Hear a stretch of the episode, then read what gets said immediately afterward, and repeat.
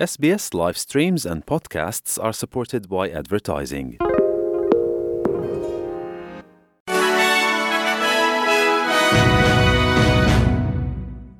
Tenismenul sârb Novak Djokovic, numărul 1 mondial, a părăsit duminica Australia după ce un tribunal compus din trei judecători a confirmat în unanimitate decizia guvernului de a-i anula pentru a doua oară viza australiană. Djokovic, care a refuzat constant să-și dezvăluie statutul de vaccinare, sosise în Australia cu o scutire eliberată de autoritățile locale, bazată pe faptul că ar fi avut COVID în decembrie trecut, deși după data anunțului respectiv apăruse în mai multe ipostaze în public, încălcând aparent regulile de izolare. Decizia judecătorilor Curții Federale a dat lovitura finală speranțelor lui Djokovic de a-și adjudeca recordul de 21 de victorii de Grand Slam prin câștigarea turneului de la Melbourne. Judecătorii nu au motivat deciziile lor, dar au precizat că vor face acest lucru în zilele următoare. Primul ministru australian Scott Morrison afirma după decizie că, citez, Australienii au făcut multe sacrificii în timpul acestei pandemii și se așteaptă pe bună dreptate ca rezultatul acestor sacrificii să fie protejat. Am încheiat citatul. Președintele sârb Alexander Vucic a criticat anularea vizei lui Djokovic, considerat de mulți sârbi drept erou național.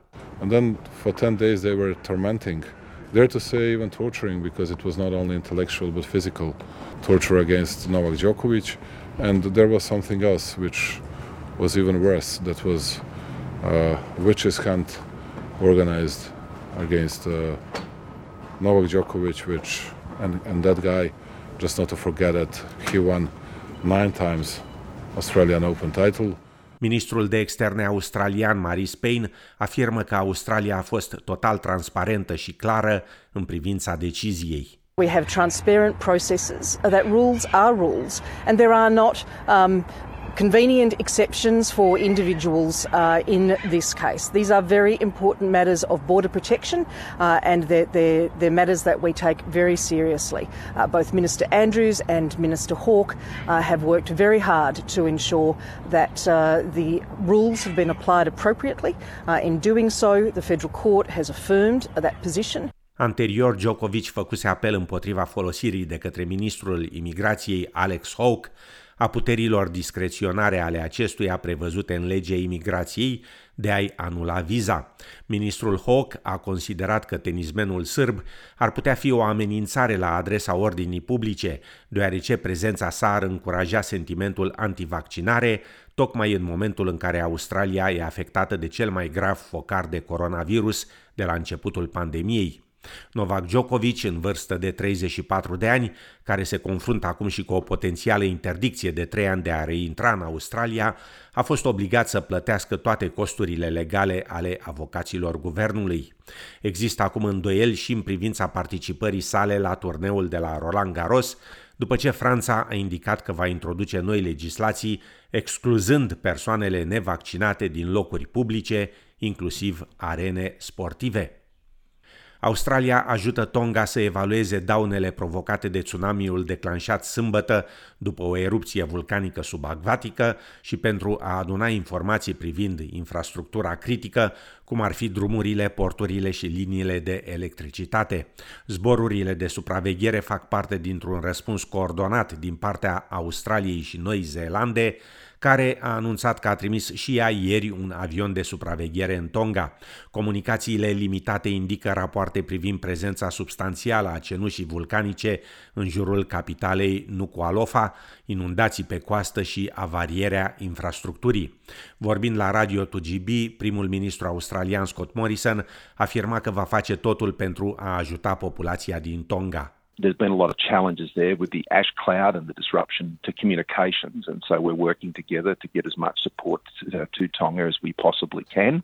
And uh, they're part of our Pacific family, beloved in our Pacific family, like all of those island nations that we're always there to support. Cadavrul unei britanice, Angela Glover, a fost găsit astăzi după ce casa ei a fost distrusă de tsunami, aceasta fiind prima victimă raportată până acum în Tonga.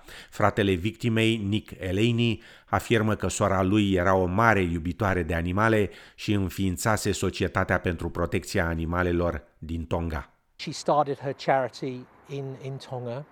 You know, it was to help the stray dogs that they have there. And the strange thing was, was the uglier the dog, the more she loved it. Angajații din domeniul sănătății și cei din industriile critice din Victoria, precum și grupurile comunitare și persoanele cu afecțiuni preexistente de sănătate, au început de ieri să primească partea lor din milioane de teste rapide antigen gratuite. Victoria a primit duminică un prim lot semnificativ de teste rapide antigen din comanda sa de 44 de milioane făcută la începutul acestei luni. Ofițerul medical șef adjunct din Victoria, Ben Cowie, afirmă că testele rapide vor reduce presiunea asupra unităților de testare PCR. If you have symptoms or you're a contact and you are able to access a rapid antigen test, there's really no reason, and we recommend against going and confirming a positive test with a PCR in those circumstances, given the, the really high diagnostic accuracy we're seeing with these tests. Prețurile ridicate ale testelor rapide de antigen reprezintă însă o preocupare tot mai mare pentru Comisia Australiană pentru Concurență și Consumatori, prescurtat ACCC. Comisia a primit rapoarte de prețuri de 500 de dolari pentru două teste cumpărate online și de peste 70 de dolari în magazine și benzinării, deși prețul real este între 3,95 și 11,45 dolari pe test. Președintele Comisiei, Rod Sims, a cerut companiilor să explice imediat prețurile practicate, avertizând că organizația sa va lua măsuri foarte severe. We have heard stories where people have gone to enormous lengths to get supplies for their consumers, and on those occasions, maybe higher pricing can be justified. So that's why we're writing out to people. That's why we're giving them a chance to urgently explain what they're doing and what justifies the pricing they're charging. And when we see that, we'll be taking action. Astăzi, în Victoria s-au înregistrat 20.180 de cazuri și 22 de decese, iar în New South Wales 29.830 de cazuri și 36 de decese cauzate de coronavirus.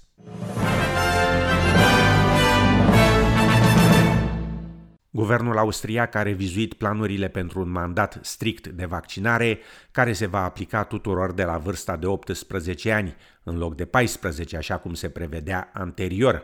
Cancelarul austriac Karl Nehammer afirmă că planul care urmează să înceapă luna viitoare va avea trei etape.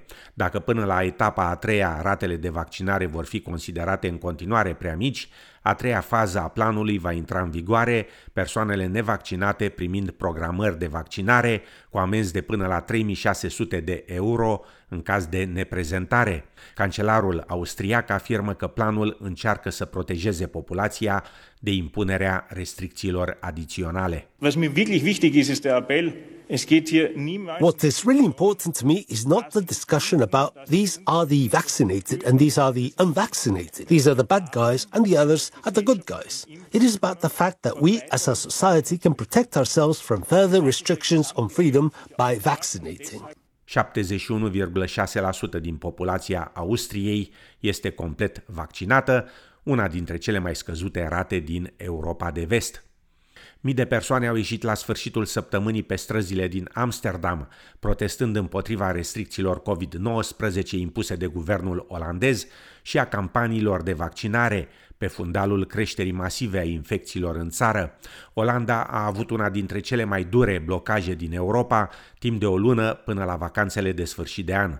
Pe fondul opoziției publice crescânde, premierul Mark Rutte a anunțat redeschiderea magazinelor, a saloanelor de coafură și a sălilor de sport, ridicând parțial blocajul în pofida numărului record de cazuri de coronavirus. La sfârșitul săptămânii, numărul de cazuri ajunsese în țară la cifra record de 36.000 pe zi.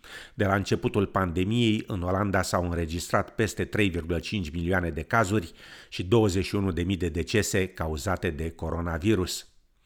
În România, unificarea dreptei sau crearea unui pol politic de centru-dreapta reprezintă un deziderat neîmplinit de 30 de ani, pe care PNL încearcă să-l resusciteze acum.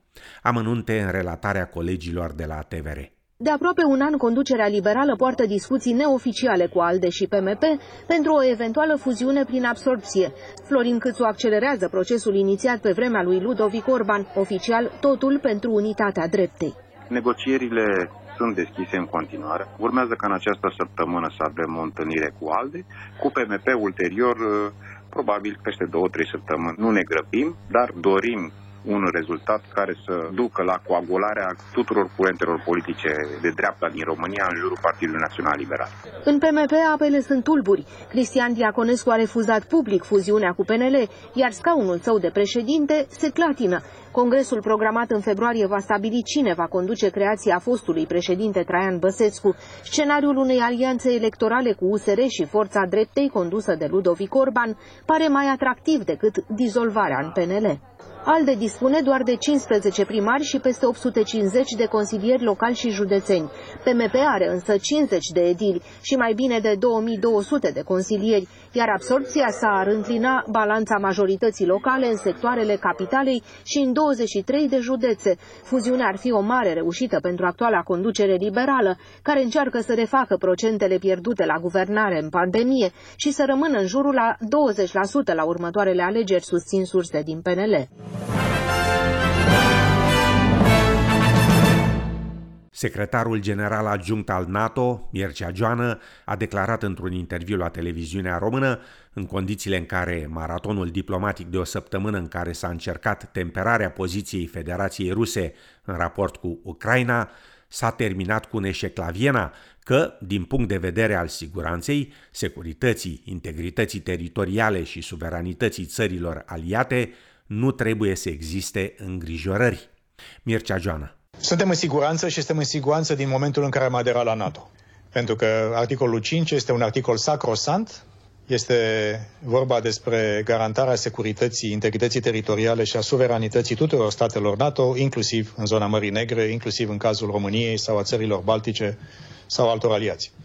Și evident că în perioada în care avem tensiuni uh, generate de Federația Rusă, NATO își face treaba. Suntem, ca întotdeauna, în măsura să planificăm de manieră prudentă și anticipatorie situații care pot să afecteze securitatea aliaților și de aceea suntem pregătiți să luăm măsuri de apărare și descurajare și de postură militară adecvate situației pe care o vom găsi. Nu am avut prezență NATO militară în țările nou intrate în NATO până după 2014, când Federația Rusă a ocupat ilegal Crimea și a creat problemele din estul Ucrainei. Înainte nu am avut prezență militară permanentă în țările nou aliate. De ce? Pentru că nu era o situație de securitate care să genereze o astfel de necesitate. Acum avem o astfel de necesitate și vom continua să ne facem datoria și vreau să transmit un mesaj extrem de clar și românilor, de țara pe care o reprezint și în funcția mea de la NATO, dar oricare aliat, că din punct de vedere al siguranței, securității, integrității teritoriale, suveranității țărilor noastre, nu avem probleme de preocupare. Pentru că NATO este aici și veghează. Încheiem cu sport și câteva rezultate notabile de la turneul de tenis de la Melbourne, început ieri.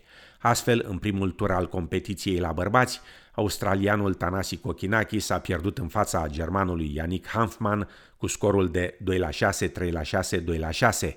Pe de altă parte, compatriotul său, John Millman, a trecut de spaniolul Feliciano Lopez în 4 seturi, 6 la 1, 6 la 3, 4 la 6, 7 la 5.